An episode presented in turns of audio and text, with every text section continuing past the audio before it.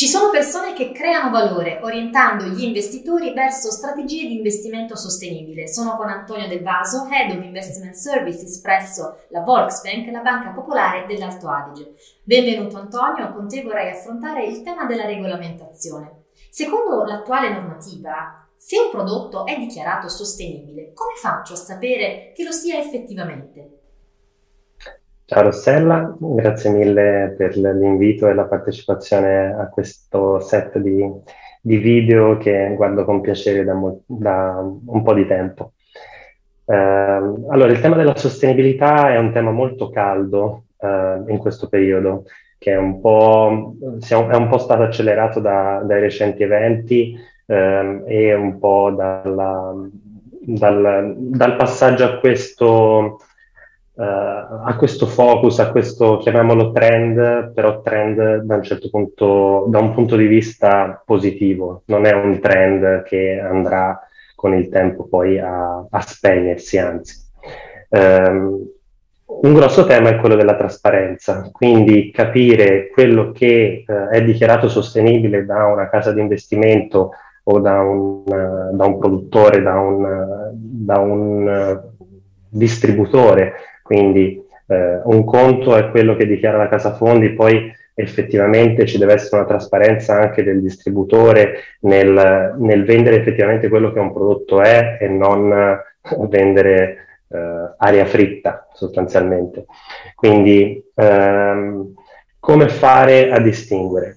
La distinzione può essere fatta sia da un punto di vista eh, formale del produttore che deve dichiarare di eh, mettere in atto determinati eh, sistemi di investimento e um, obiettivi di investimento eh, per eh, classificare per esempio un fondo articolo 8, articolo 9 o articolo 6. Eh, dall'altra parte ci sono dei provider esterni, quindi de- degli analisti esterni che vanno a, a, ad adottare lo stesso approccio fra le diverse case fondi e i diversi prodotti per capire cosa ci sta sotto. Quindi vanno a fare un, un, um, un deep through, un'analisi di tutti i sottostanti che fanno parte dei fondi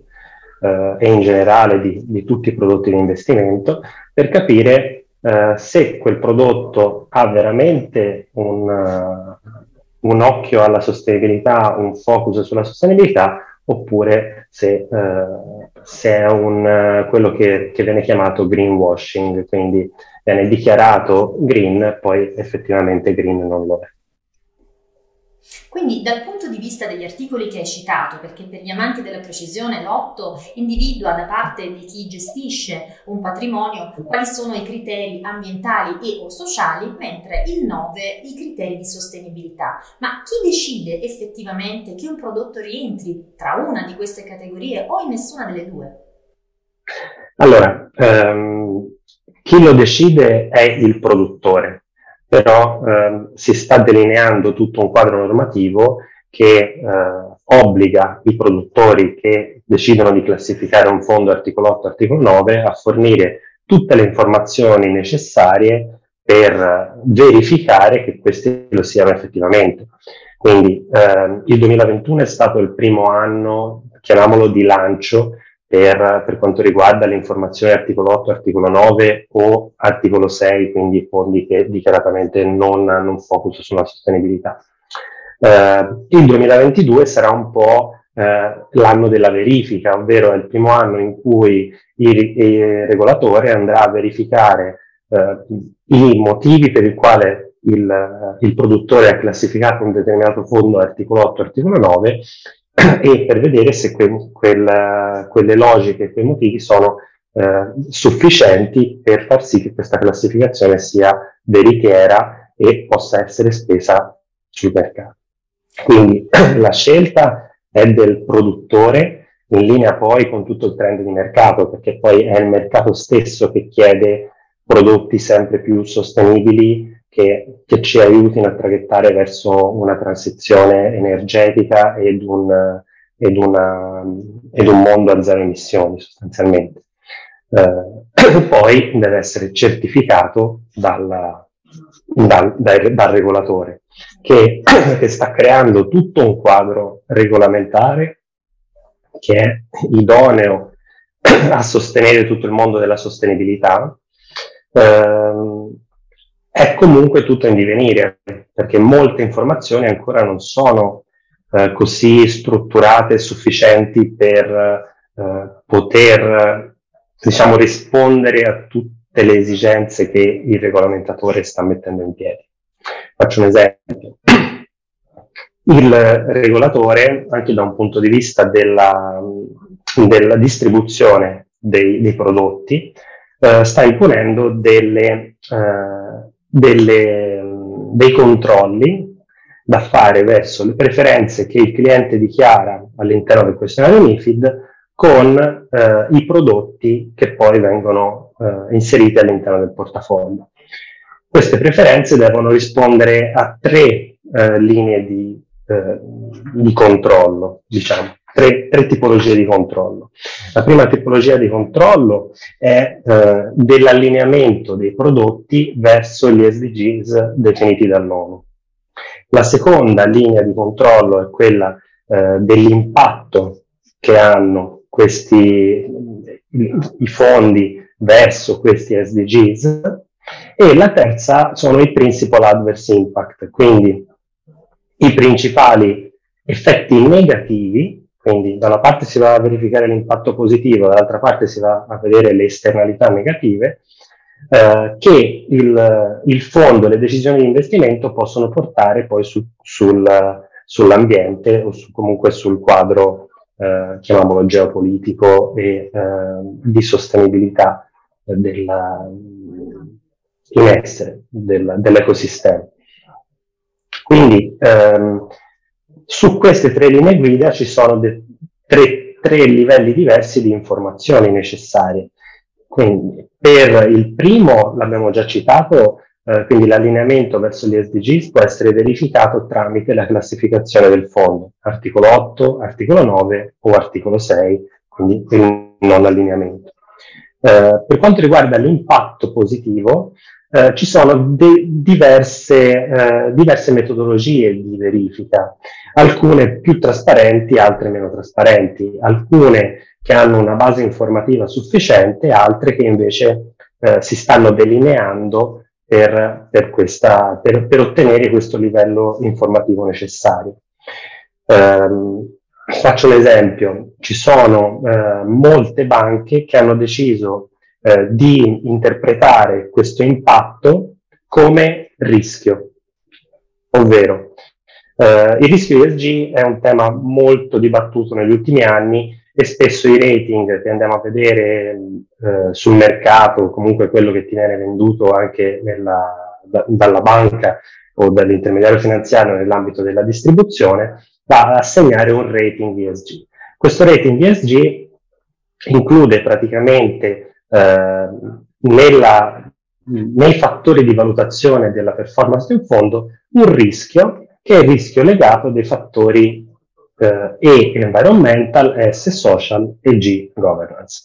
Quindi faccio un esempio di rischio environmental, eh, un'azienda che distribuisce petrolio eh, ha un rischio di spillover, per esempio, un, uh, di, delle imbarcazioni che possono poi andarsi a riversare nell'ambiente, oppure un, un, rischio social è tutto il rischio sociale legato al tabacco e, e all'alcol, uh, oppure i rischi di governance sono il rischio di una, di una comunicazione non trasparente della governance aziendale che può portare dei disallineamenti tra quello che l'azienda fa nello specifico è invece quello che comunica all'esterno. Quindi tutte queste categorie di rischio, eh, vi sono molti livelli di rischio, questi sono tre esemplificativi legati al fattore ESG, eh,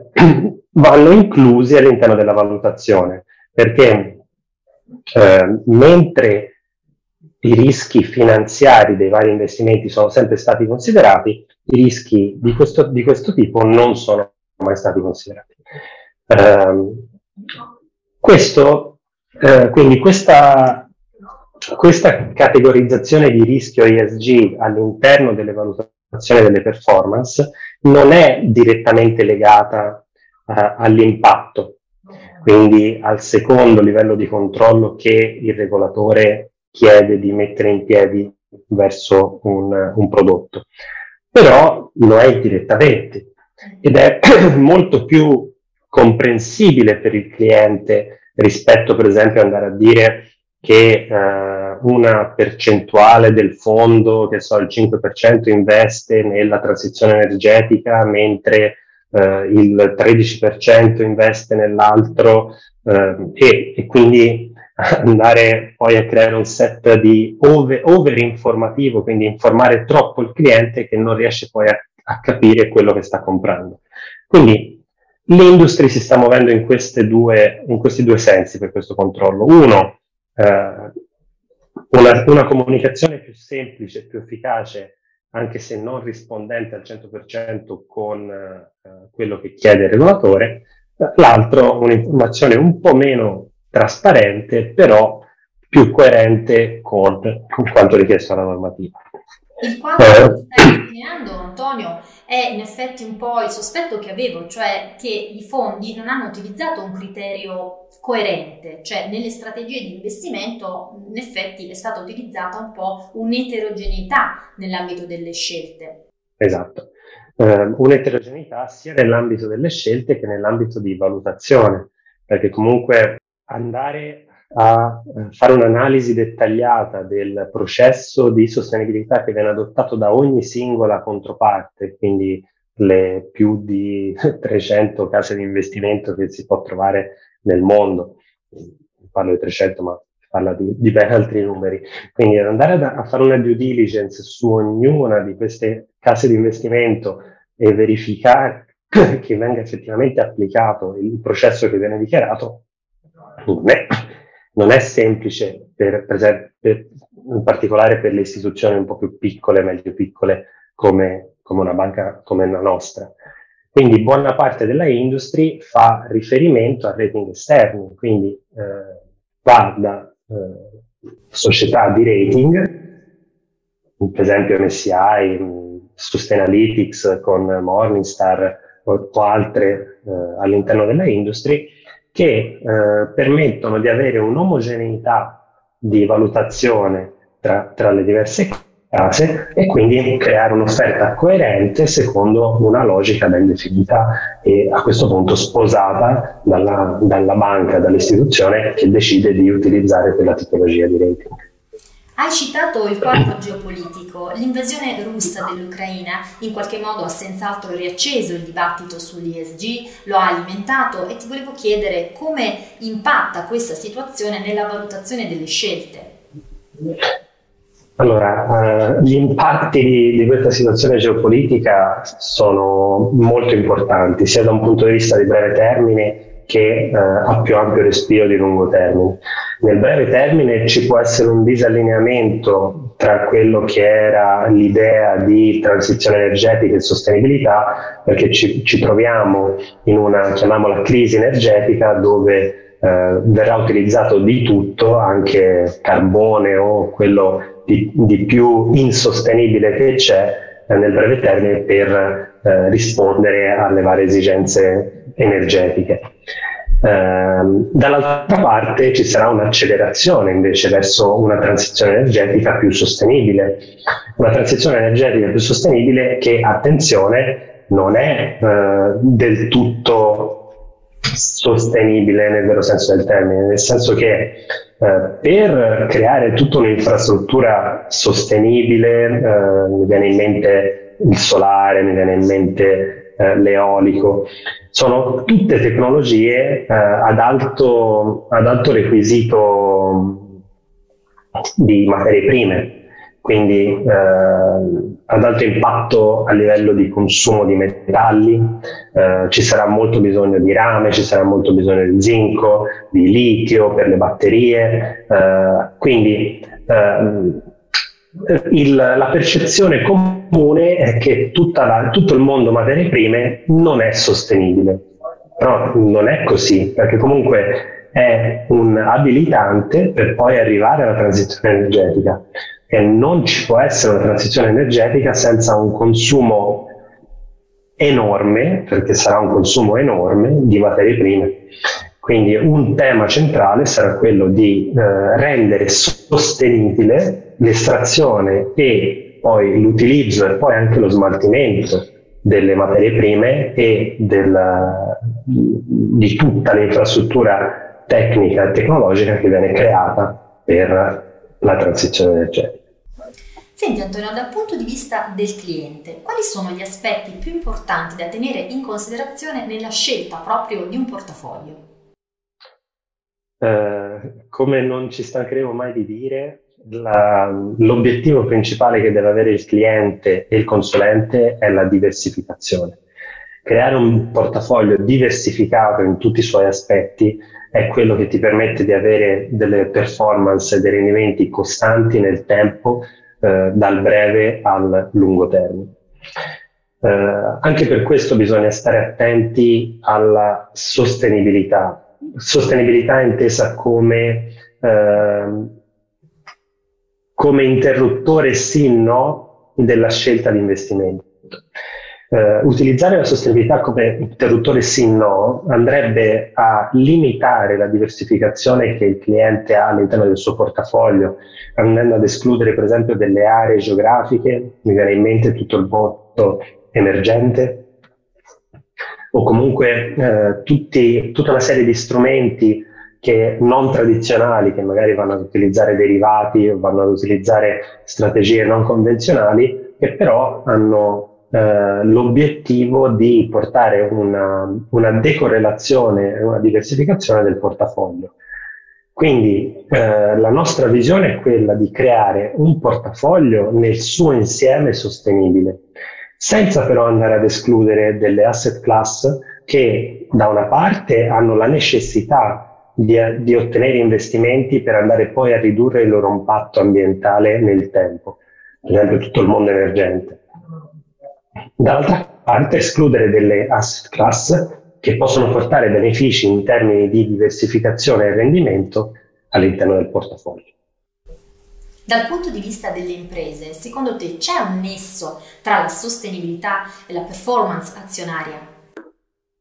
Il nesso ehm, è legato a quello che dicevamo prima, eh, ovvero il rischio ESG. Se andiamo a considerare tra i vari rischi eh, che si considerano all'interno della valutazione di un prodotto di investimento, i rischi di sostenibilità, si va senz'altro a migliorare il profilo di rischio rendimento dello strumento stesso, perché andiamo a togliere dei rischi che mh, sono percepiti come non finanziari, però hanno degli impatti finanziari, spesso anche molto rilevanti, come citavamo prima, un esempio di uno spillover di una società di trasporto di petrolio, ha un impatto significativo eh, anche a livello economico, non soltanto a livello ambientale. Quindi andare a introdurre tutta la serie di rischi eh, di sostenibilità legati al fattore environmental, legati al fattore sociale legati al fattore di governance va a migliorare eh, quella che è la, il rischio rendimento dell'investimento stesso. Quindi ha sicuramente del, un effetto positivo sul portafoglio. C'è un'iniziativa che è molto interessante, nata proprio lo scorso anno della Net Zero Asset Manager Initiative, che eh, comporta ai gestori patrimoniali di utilizzare anche una maggiore trasparenza se aderiscono a questa iniziativa. Da questo punto di vista, a che punto siamo?